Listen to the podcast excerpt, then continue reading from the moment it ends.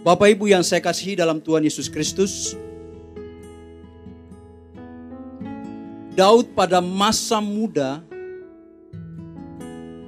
dia sudah mencari Tuhan. Kerinduannya untuk dekat dengan Tuhan begitu kuat di dalam dirinya. Dia membangun hubungan dengan Tuhan Karena dia membutuhkan Tuhan di dalam kehidupannya.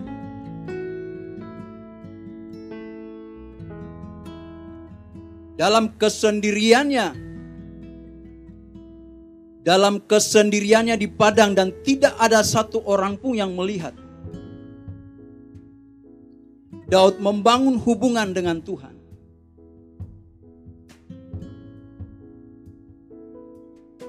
Untuk itu Bapak Ibu yang saya kasihi dalam Tuhan Yesus Kristus, pada pagi hari ini saya ingin menyampaikan tentang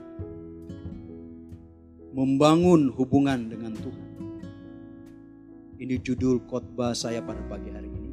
Membangun hubungan dengan Tuhan.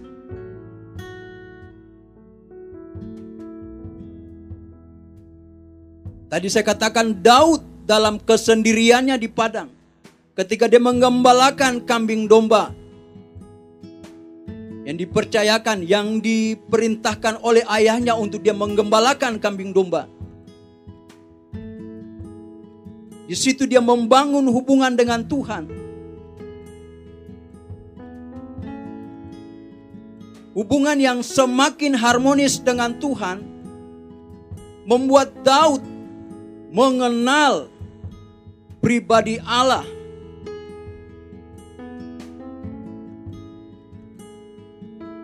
yang tentunya Allah lebih dulu menyatakan dirinya kepada Daud. Allah lebih dulu memperkenalkan dirinya kepada Daud. Karena manusia tidak bisa secara sempurna mengenal Allah terkecuali Allah memperkenalkan dirinya kepada manusia.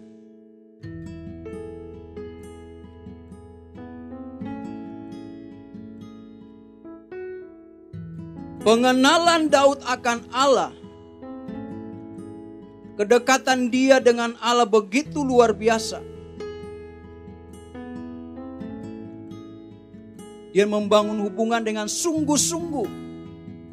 Hatinya tulus dekat dengan Tuhan. Hatinya tulus datang kepada Tuhan.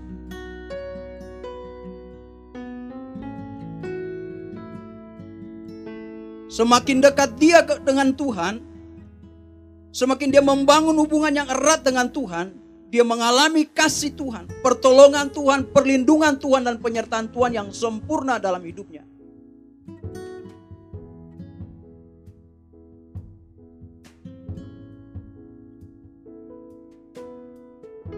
Bapak Ibu yang saya kasih dalam Tuhan Yesus Kristus,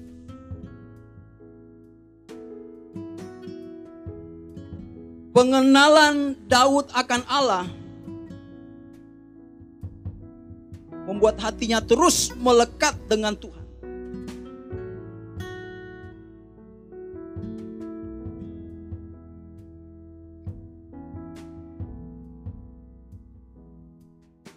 Dia menyembah Tuhan, dia memainkan musik kecapi untuk Tuhan, dia melakukan dengan sungguh-sungguh.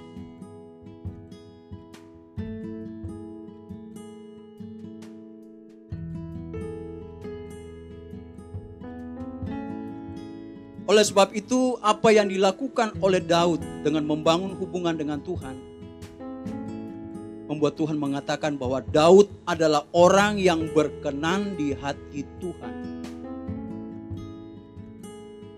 Daud orang yang berkenan di hati Tuhan.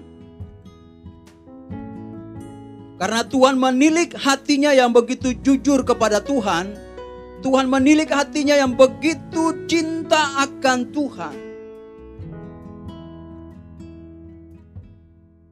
Dia mengembalakan kambing domba yang jumlahnya sedikit. Tetapi dia memberi waktu juga untuk Tuhan. Dia tidak hanya sibuk memberi makan ternak yang dia pelihara, dibawa ke padang, terus dia tidur-tiduran, terus dia pulang. Dia tidak seperti itu. Tetapi dia memberi waktu untuk menyembah Sang Gembala Agung Allah yang perkasa, Tuhan semesta alam.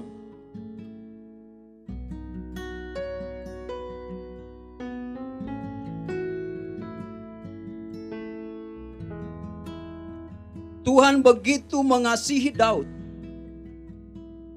sehingga dia mau menetapkan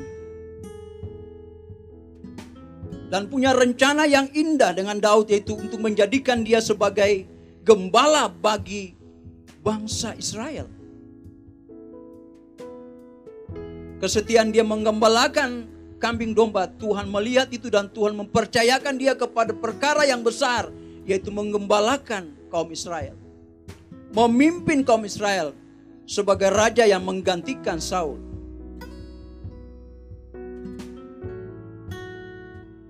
Bapak Ibu, Saudara yang saya kasih dalam Tuhan Yesus Kristus. Ketika Samuel bersedih karena Saul memberontak kepada Tuhan dan tidak taat kepada Tuhan, Tuhan berkata, "Jangan engkau bersedih, Samuel. Karena aku sudah menolak Saul dan aku sudah menyiapkan penggantinya. Orang yang berkenan di hatiku. Tuhan berkata kepada Samuel, engkau pergi ke rumah Isai dan di antara anak-anak Isai aku akan mengangkat menjadikan salah satu dari anaknya anak anak-anak dari Isai untuk menjadi raja. Semua anak dari Isai yang berjumlah delapan orang sudah termasuk Daud.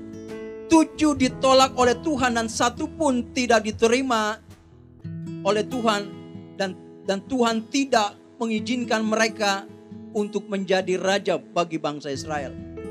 Semua ditolak. Namun Daud ketika dia dipanggil disuruh untuk memanggil Daud dan ketika dia datang, Tuhan mengatakan bahwa lantik dia, ini dia, lantik dia menjadi raja.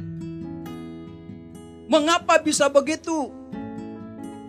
Mengapa anak yang masih muda ini yang belum banyak pengalaman tetapi bisa dijadikan menjadi raja, bisa dilantik, bisa diurapi menjadi raja, Sementara abang-abangnya yang sudah punya pengalaman dalam kemiliteran, sudah mempunyai pengalaman dalam berperang, tidak dipilih oleh Tuhan.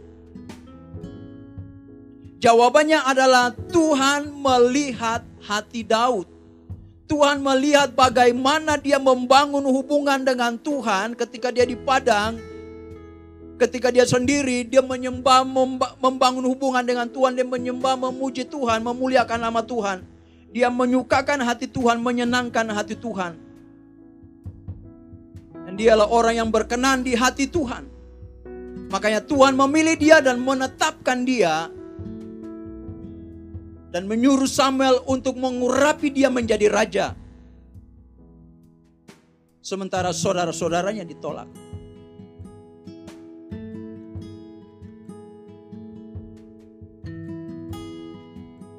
Orang yang hidup di dalam hubungan dengan Tuhan, pujian dan penyembahan, punya komunikasi yang baik dengan Tuhan, Tuhan akan memberkati dia. Tuhan akan memberikan keberhasilan lepas keberhasilan dalam segala aspek kehidupannya. Orang yang mencari Tuhan, yang membangun hubungan dengan Tuhan, Tuhan akan memperhatikan dia.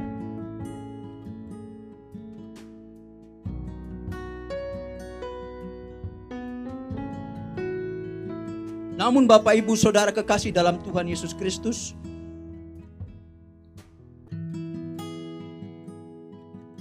ketika Daud diurapi menjadi raja,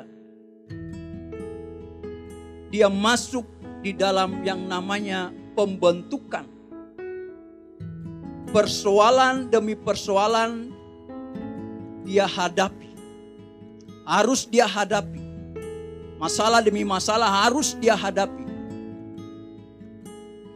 Dan salah satu yang dia hadapi dalam hidup ini yang boleh saya katakan sebagai sesuatu yang sangat yang sangat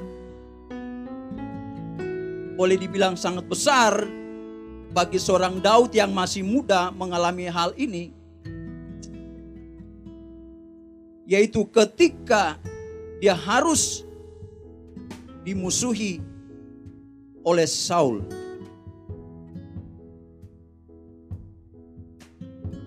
Awalnya seperti apa sehingga terjadi hal-hal seperti ini di mana Saul mulai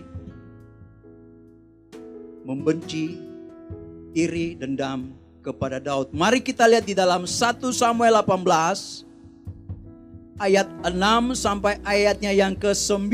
Saya akan membacakan ayat-ayat ini bagi Bapak Ibu Saudara sekalian. 1 Samuel pasal 18 ayat 6 sampai ayat 9. Perikopnya di atas, Saul benci kepada Daud. Tetapi pada waktu mereka pulang, ketika Daud kembali sesudah mengalahkan orang Filistin itu, keluarlah orang-orang perempuan dari segala kota Israel menyongsong Raja Saul sambil menyanyi dan menari-nari dengan memukul rebana, dengan bersukaria dan dengan membunyikan gerincing. Dan perempuan menari-nari dan perempuan yang menari-nari itu menyanyi berbalas-balasan katanya. Saul mengalahkan beribu-ribu musuh, tetapi Daud berlaksa-laksa. Lalu bangkitlah amarah Saul dengan sangat dan perkataan itu menyebalkan hatinya sebab pikirnya kepada Daud diperhitungkan mereka berlaksa-laksa tetapi kepadaku diperhitungkan beribu-ribu akhir, akhir akhirnya jabatan raja itu pun jatuh kepadanya. Ayat 9. Sejak hari itu maka Saul selalu mendengki Daud.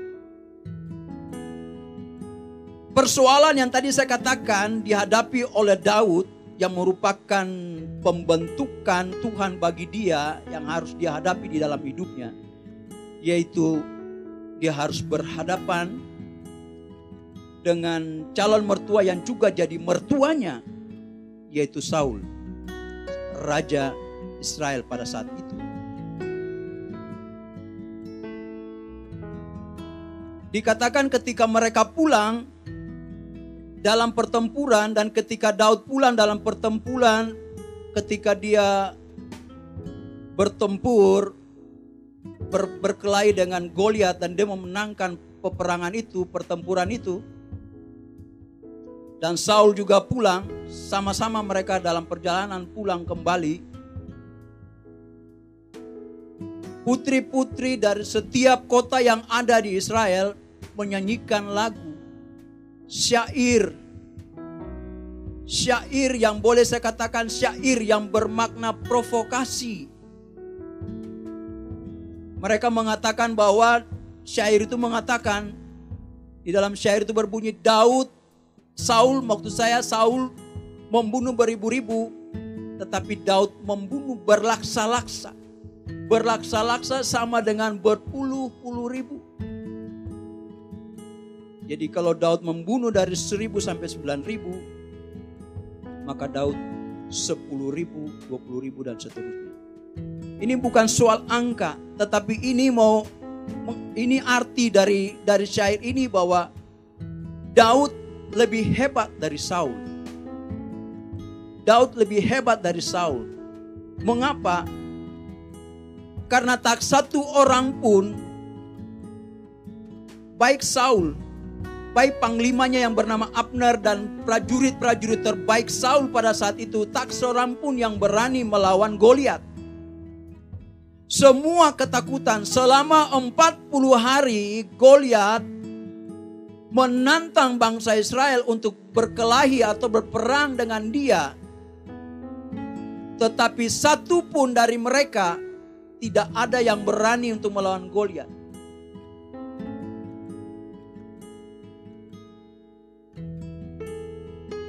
Dari panglimanya, dari prajurit-prajurit Saul yang lain, Bahkan sampai kepada Saul, orang nomor satu pada saat itu, sebagai raja, ketakutan, tidak berani untuk berkelahi, tidak berani untuk berperang dengan Goliat. Jadi kalau dikatakan syair lagu itu artinya dari syair lagu itu bahwa Daud lebih hebat, benar karena Daud mengalahkan Goliat. Karena dengan Daud mengalahkan Goliat sama dengan Daud sudah mengalahkan seluruh orang Filistin. Karena Goliat adalah perwakilan dari orang-orang Filistin. Dan ketika Daud mengalahkan Goliat, membunuh Goliat, semua pasukan Filistin, tentara-tentara Filistin kocar kacir berantakan. Jadi Daud memang lebih hebat. Dikatakan dia membunuh berlaksa-laksa. Sementara dia belum pernah berperang. Hanya pada saat itu dia berperang dengan Goliat. Karena dengan dia berperang dengan Goliat sudah sama dengan dia berperang dengan berlaksa-laksa pasukan Filistin. Berpuluh-puluh ribu pasukan Filistin. Jadi Daud lebih hebat. Ini yang membuat apa yang dicapai oleh Daud ini mendatangkan kebencian iri hati dari Saul. Inilah masalah yang dihadapi oleh Daud. Dia tidak mau berkonfrontasi dengan Saul, tapi Saul yang membuat semuanya itu. Saul merasa benci, Saul merasa tersinggung dengan nyanyian itu, dengan syair yang dinyanyikan oleh putri-putri Israel putri-putri Israel, dia merasa tersinggung. Dia berpikir satu saat Daud akan menggantikan dia dan menyingkirkan dia dari singgah sana. Menjatuhkan dia dari posisi dia sebagai seorang raja. Dia merasa takut. Untuk itu dia mulai benci, dia dengki dengan apa yang dialami dengan keberhasilan yang diperoleh oleh Daud.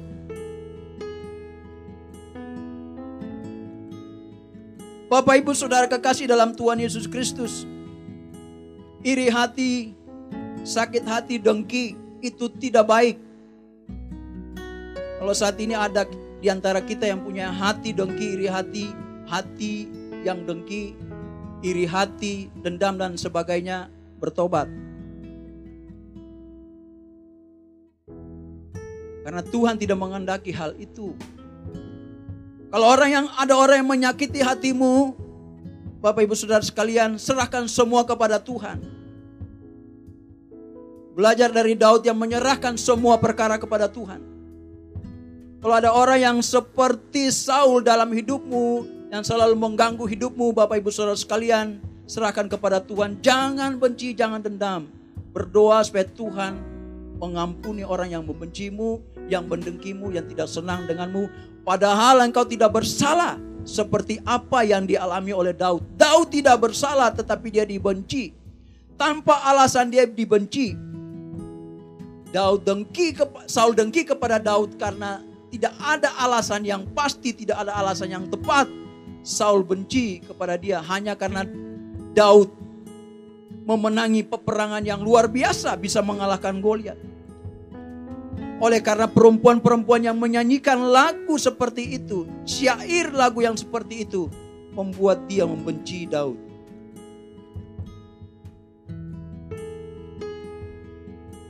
Ini proses Tuhan kepada Daud. Tuhan membawa dia seorang anak muda, masih muda, tetapi Tuhan sudah membawa dia kepada satu persoalan yang besar, bukan suatu persoalan yang biasa.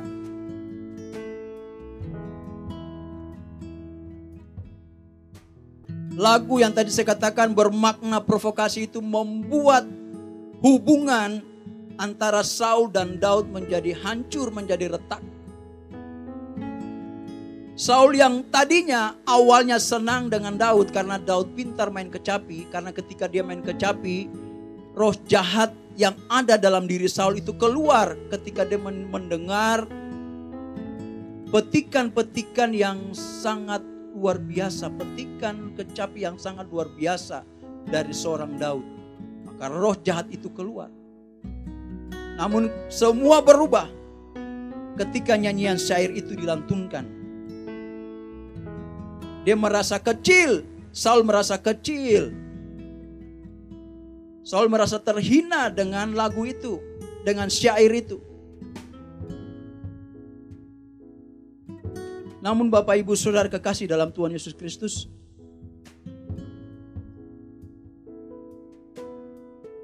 Saul begitu bereaksi tetapi Daud tetap tenang, dia tetap diam, dia tidak banyak reaksi. Saul menaruh dia di medan pertempuran yang paling depan, menyuruh dia untuk memimpin pasukan seribu dengan harapan Daud mati di tangan orang Filistin. Kejahatan Saul sudah mulai dia lakukan. Namun apakah dia berhasil? Dia sama sekali tidak berhasil. Dia tidak berhasil. Daud selalu berhasil ketika disuruh oleh Saul untuk turun di medan pertempuran dan dan melaksanakan peperangan. Tuhan berpihak kepada Daud dan Daud mengalami kemenangan lepas kemenangan. Coba kita lihat di dalam 1 Samuel 24. 1 Samuel pasal yang ke-24 ayat 5 sampai ayat 8 saya membacakan bagi kita. Ini ketika kebencian, iri hati, dendam dan rasa ingin membunuh itu semakin menguat dalam diri Saul. Dan dia mengejar, mengejar dan mengejar Daud untuk membunuh Daud. Mari kita lihat di dalam 1 Samuel 24 ayat yang kelima sampai delapan saya akan membacakan bagi kita. Demikian bunyi firman Tuhan. Lalu berkatalah orang-orangnya kepada Daud, pengikut-pengikut Daud maksudnya prajurit-prajuritnya, telah tiba hari yang dikatakan Tuhan kepadamu kata anak-anak buahnya ya, kata prajuritnya kepada Daud. Sesungguhnya aku menyerahkan musuhmu ke dalam tanganmu, maka perbuatlah kepadanya apa yang kau pandang baik. Maka Daud bangun lalu memotong punca jubah Saul dengan diam-diam. Kemudian berdebar-debarlah hati Daud karena ia telah memotong punca Saul. Lalu berkatalah ia kepada orang-orangnya, dijauhkanlah Tuhan kiranya daripadaku untuk melakukan hal yang demikian kepada Tuanku, kepada orang yang diurapi Tuhan. Yakni menjama dia sebab dialah orang yang diurapi Tuhan. Ayat 8. Dan Daud mencegah orang-orangnya dengan perkataan itu. Ia tidak mengizinkan mereka bangkit menyerang Saul. Anak-anak buah Daud tahu akan firman mereka katakan firman Tuhan mengatakan aku menyerahkan musuh ke dalam tanganmu. Perbuatlah sekehendakmu. Mereka katakan kepada Daud, ini kesempatan. Tuhan sudah di Tuhan sudah dikejar sana sini oleh Saul un, untuk untuk dibunuh. Dan sekarang kesempatan Tuhan berhadapan dengan Saul. Ini kesempatan untuk Tuhan menghabisi nyawa Saul, kata anak-anak buahnya kepada Daud. Mereka memakai firman, tetapi mereka tidak tahu apa yang ada di dalam hati Daud. Betul, tapi musuh yang mana? Karena bagi Daud, Saul itu bukan musuhnya. Saul menganggap Daud musuh, tetapi Daud tidak menganggap da Saul. Daud tidak menganggap Saul sebagai musuh.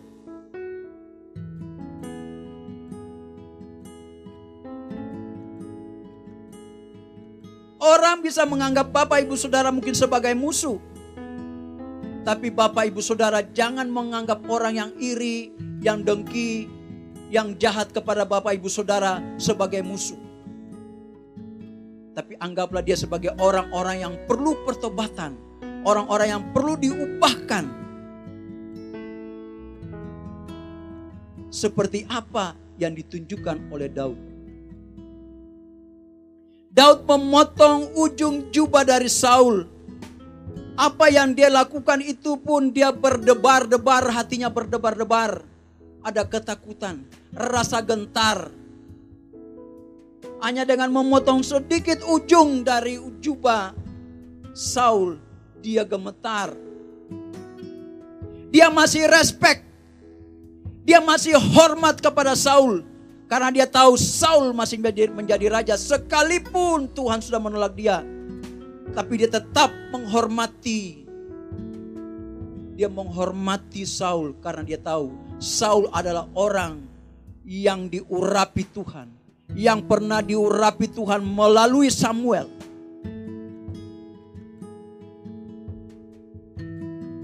Dia tidak berani untuk menjamah dia tidak berani untuk melakukan tindakan apalagi sampai kepada membunuh Saul. Daud tidak berani untuk melakukan hal itu Bapak Ibu Saudara kekasih.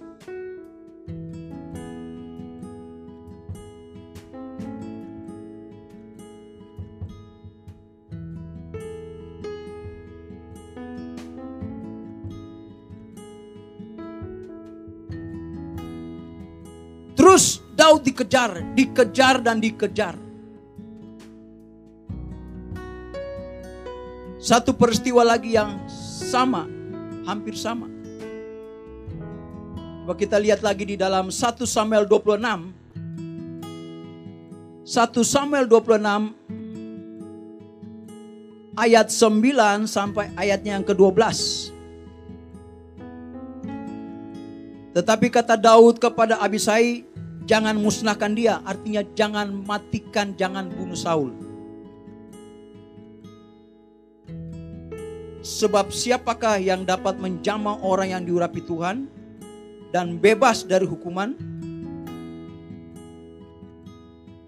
Jadi orang yang melukai orang yang diurapi Tuhan itu ada ganjaran, ada akibat bagi orang yang menyakiti orang yang diurapi Tuhan. Jadi Daud mengerti dan memahami hal itu. Ayat 10 lagi kata Daud, demi Tuhan yang hidup, niscaya Tuhan akan membunuh dia. Artinya Daud menyerahkan perkara ini kepada Tuhan. Biarlah hukuman itu datang dari Tuhan, bukan datang dari diri Daud. Entah karena sampai ajalnya dan ia mati, entah karena ia pergi berperang dan hilang lenyap di sana, kiranya Tuhan menjauhkan daripadaku untuk menjamah orang yang diurapi Tuhan. Ambillah sekarang tombak yang ada di sebelah kepalanya dan kendi itu dan marilah kita pergi. Kemudian Daud mengambil tombak dan kendi itu dari sebelah kepala Saul lalu mereka pergi. Tidak ada yang melihatnya, tidak ada yang mengetahuinya, tidak ada yang terbangun sebab sekalipun tidur, sebab sekaliannya tidur karena Tuhan membuat mereka tidur nyenyak. Ada kesempatan kedua untuk Saul untuk Daud membunuh Saul. Tombak sudah tersedia di situ. Tombak dari Raja Saul. Daud bisa bisa saja mengambil tombak itu dan menancapkannya kepada Saul. Tetapi seperti yang di dalam ayat yang ke uh, dalam 1 Samuel 24. Dia menghormati, dia masih respect kepada Saul. Dia tidak melukai Saul apalagi membunuh. Demikian juga di dalam pasal 26 ini ayat 9 sampai ayat 12 yang tadi kita sudah baca. Dia masih menghormati. Dia tidak berani menjamah orang yang diurapi oleh Tuhan. Dia tidak berani menyakiti. Dia tidak berani melukai. Bapak ibu saudara yang saya kasih dalam Tuhan Yesus Kristus. Daud bisa seperti ini Orang yang sudah berniat jahat ingin membunuh dia, tetapi dia masih memberi kesempatan kepada orang yang melukai hatinya, perasaannya untuk tetap hidup. Mengapa dia bisa melakukan ini Bapak Ibu Saudara kekasih? Sesuai dengan tadi saya katakan.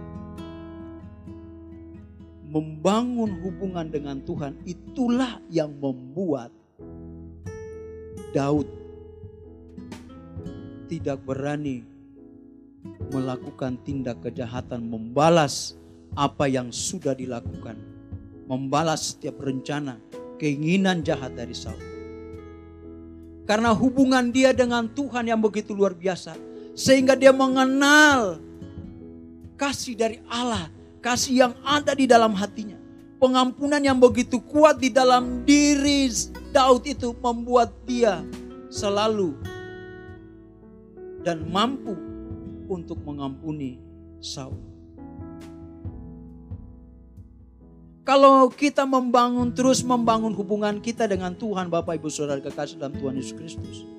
Hati kita ini akan semakin kuat sekalipun orang ada orang yang tadi saya katakan membenci kita, iri dengan kita, dengki, dendam atau ingin berbuat jahat kepada kita. Tapi kalau kita punya hubungan yang erat dengan Tuhan, hubungan yang harmonis dengan Tuhan, maka kasih dari Bapa itu, pengampunan dari Bapa itu selalu ada dalam diri kita dan kita bisa alirkan itu kepada orang lain. Orang lain dalam hal ini orang yang benci kita, orang yang dengki dengan kita, dan orang yang ingin berniat jahat kepada kita. Kita bisa mengalirkan kasih Bapa kepada mereka. Seperti yang ditunjukkan Daud kepada Saul. Daud tidak berbuat kesalahan sedikit pun kepada Saul. Dia pernah curhat kepada anaknya, kepada Saul, anak Saul yang bernama Yonatan. Maksud saya anaknya Saul yang bernama Yonatan. Sampai dia menangis. Dia katakan, Jonathan, mengapa ayahmu ingin membunuhku? Apa salahku? Apa perbuatan jahat yang telah aku lakukan kepada ayahmu sehingga ayahmu begitu bernafsu untuk mengejar-ngejarku dan ingin membunuhku. Apa salahku? Setelah saya menilai ke dalam diriku, mencari-cari kesalahan apa yang aku telah buat kepada ayahmu, aku tidak menemukan kesalahan itu.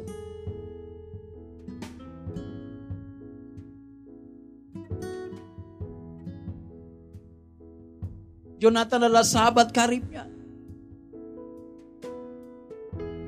Dan kita, ketika Jonathan menyampaikan curah, curahan hati Daud kepada ayahnya, Jonathan dianggap bersekongkol dengan Daud. Sehingga Jonathan mau dilempar dengan sehingga Jonathan dilempar dengan tombak oleh ayahnya. Tapi Jonathan terselamatkan dan dia melarikan diri. Sehingga Jonathan merasa mengetahui bahwa ayahnya benar-benar ingin membunuh Daud.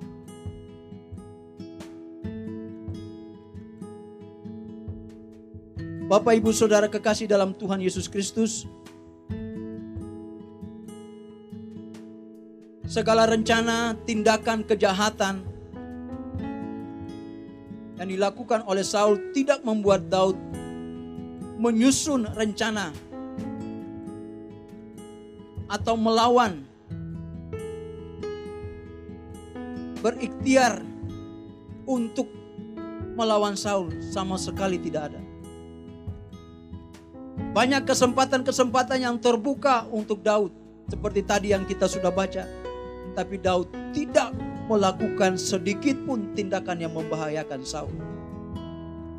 Karena dia takut kepada Allah. Karena hubungannya dia tidak mau melukai hati Allah. Dia tidak mau merusak hubungan dia dengan Allah karena dia membunuh Saul. Dia tidak mau. Karena dia begitu mengasihi Allah. Dan dia tahu Allah juga mengasihi.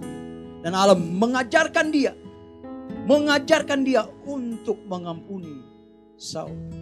Allah mengajarkan Daud untuk mengampuni Saul.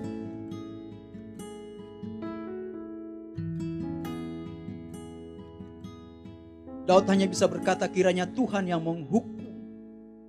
Kiranya Tuhan yang menghukum.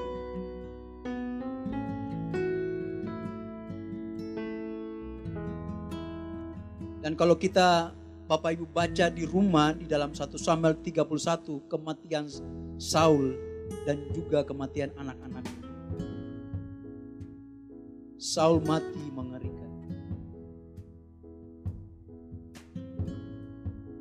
Tetapi kematian Saul tidak membuat Daud bergembira, tidak membuat Daud bersuka cita.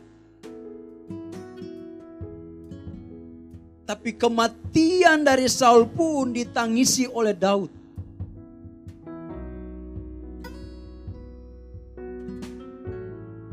Kan eh, logikanya banyak orang kan yang kalau misalnya ada orang yang membenci dia, yang memusuhi dia, yang tidak senang dengan dia, dan orang itu mengalami masalah dalam hidupnya, bahkan mungkin sampai kepada kematian, orang yang disakiti itu bergembira, ya, wah mampus lo, lo sakitin hati, ya hati hatiku disakiti, kau menjelekkan aku dan lain sebagainya. Nah, sekarang kau terima akibatnya. Banyak orang yang senang kalau musuhnya celaka. Kalau orang yang membenci dia celaka. Tetapi berbeda dengan apa yang ditunjukkan oleh Daud. Daud menangisi. Menangisi Saul, menangisi kematiannya. Ini sesuatu hal yang tidak lumrah. Tetapi Daud bisa melakukan itu. Karena apa? Sekali lagi karena hubungan dia yang begitu intim dengan Tuhan. Begitu besar kasihnya, kasih Allah dalam hidupnya. Memenuhi kehidupan Daud. Sehingga dia merasa sedih dengan kematian dari Saul. Dia tidak bersuka cita dengan berkata, itulah akibatmu. Engkau mengajar mengejar-ngejarku, engkau mau ingin membunuhku, engkau membenciku, engkau begini kepadaku. Sekarang terima akibatnya. Tidak. Daud tidak seperti itu. Tetapi dia berkabung dengan sungguh-sungguh. Dia tidak munafik, dia berkabung dengan sungguh-sungguh atas kematian Saul. Ini cara, ini perilaku yang harus kita contohi bagaimana kita mengasihi orang yang benci kita. Orang yang mengkhianati kita, orang yang dengki iri hati dengan kita. Kita tunjukkan kasih Allah kepada mereka. Sehingga dengan berbuat demikian, nama Tuhan dipermuliakan di dalam hidup kita Bapak Ibu, Saudara sekalian.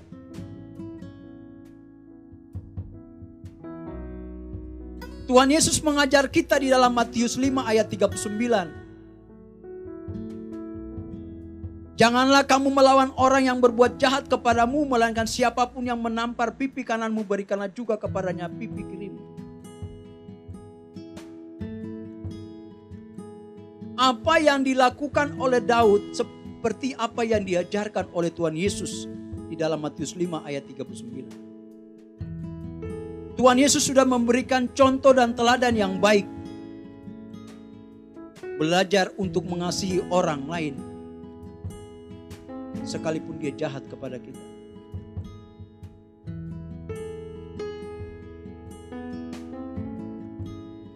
Tuhan Yesus mengatakan memberi pipi yang lain tidak dimaksudkan untuk menghina atau menantang atau membalas si penyerang atau orang yang menyakiti kita. Tetapi justru sebaliknya merupakan pernyataan bahwa aku tidak akan membalas perbuatan jahat orang lain dengan perbuatan serupa. Kalau dia melukai, saya harus melukai. Tidak, tidak seperti itu.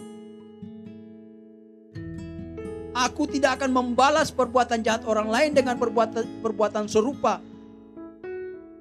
Dan ini juga bisa diartikan bahwa aku tidak akan beraksi walaupun aku dipermalukan karena Kristus Yesus ada di dalam aku. Jadi Matius pasal 5 ayat 39 dengan apa yang dialami oleh Daud ini sangat nyambung. Di sini Daud tidak membalas. Tuhan mengajar kita juga di dalam Matius 5 ayat 39 untuk tidak membalas kejahatan dengan kejahatan. Tidak membalas perilaku jahat orang. Tetapi memberikan pengampunan. Seperti apa yang sudah ditunjukkan oleh Daud kepada Saul. Dia memberikan pengampunan kepada Saul. Tidak ada rasa dendam sedikit pun, sekali lagi tidak ada rasa dendam sedikit pun dalam diri Daud kepada Saul. Bapak Ibu Saudara kekasih di dalam Tuhan Yesus Kristus. Peristiwa Daud dan Saul biarlah menjadi pembelajaran bagi kita semua. Biarlah kita memilih untuk menjadi seperti Daud. Yang mampu melepaskan pengampunan. Yang mampu menunjukkan kasih kepada setiap orang yang melukai hati kita.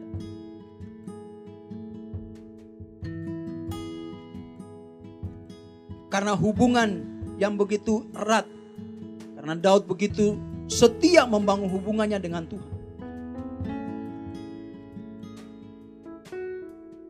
Sehingga Tuhan memberikan kekuatan kepada dia untuk menghadapi persoalan, lepas persoalan, permasalahan, lepas permasalahan dalam hidupnya.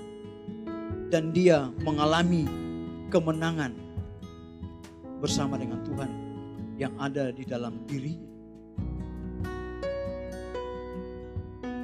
Kiranya kebenaran firman Tuhan pada pagi hari ini menjadi berkat bagi Bapak Ibu Saudara sekalian. Terpujilah nama Tuhan. Amin untuk kebenaran firman Tuhan. Mari kita berdoa. Bapa kami dalam kerjaan surga, kami bersyukur kepadamu Tuhan karena kebenaran sudah hamba sampaikan kepada umatmu Tuhan. Biarlah engkau yang menyempurnakan ini bagi kami semua ya Bapak. Tuhan Yesus, ajari kami ya Tuhan Yesus. Kami menjadi orang-orang yang selalu setia membangun hubungan dengan Tuhan. Karena dengan membangun hubungan dengan Tuhan, maka kami akan semakin kuat menghadapi hidup ini.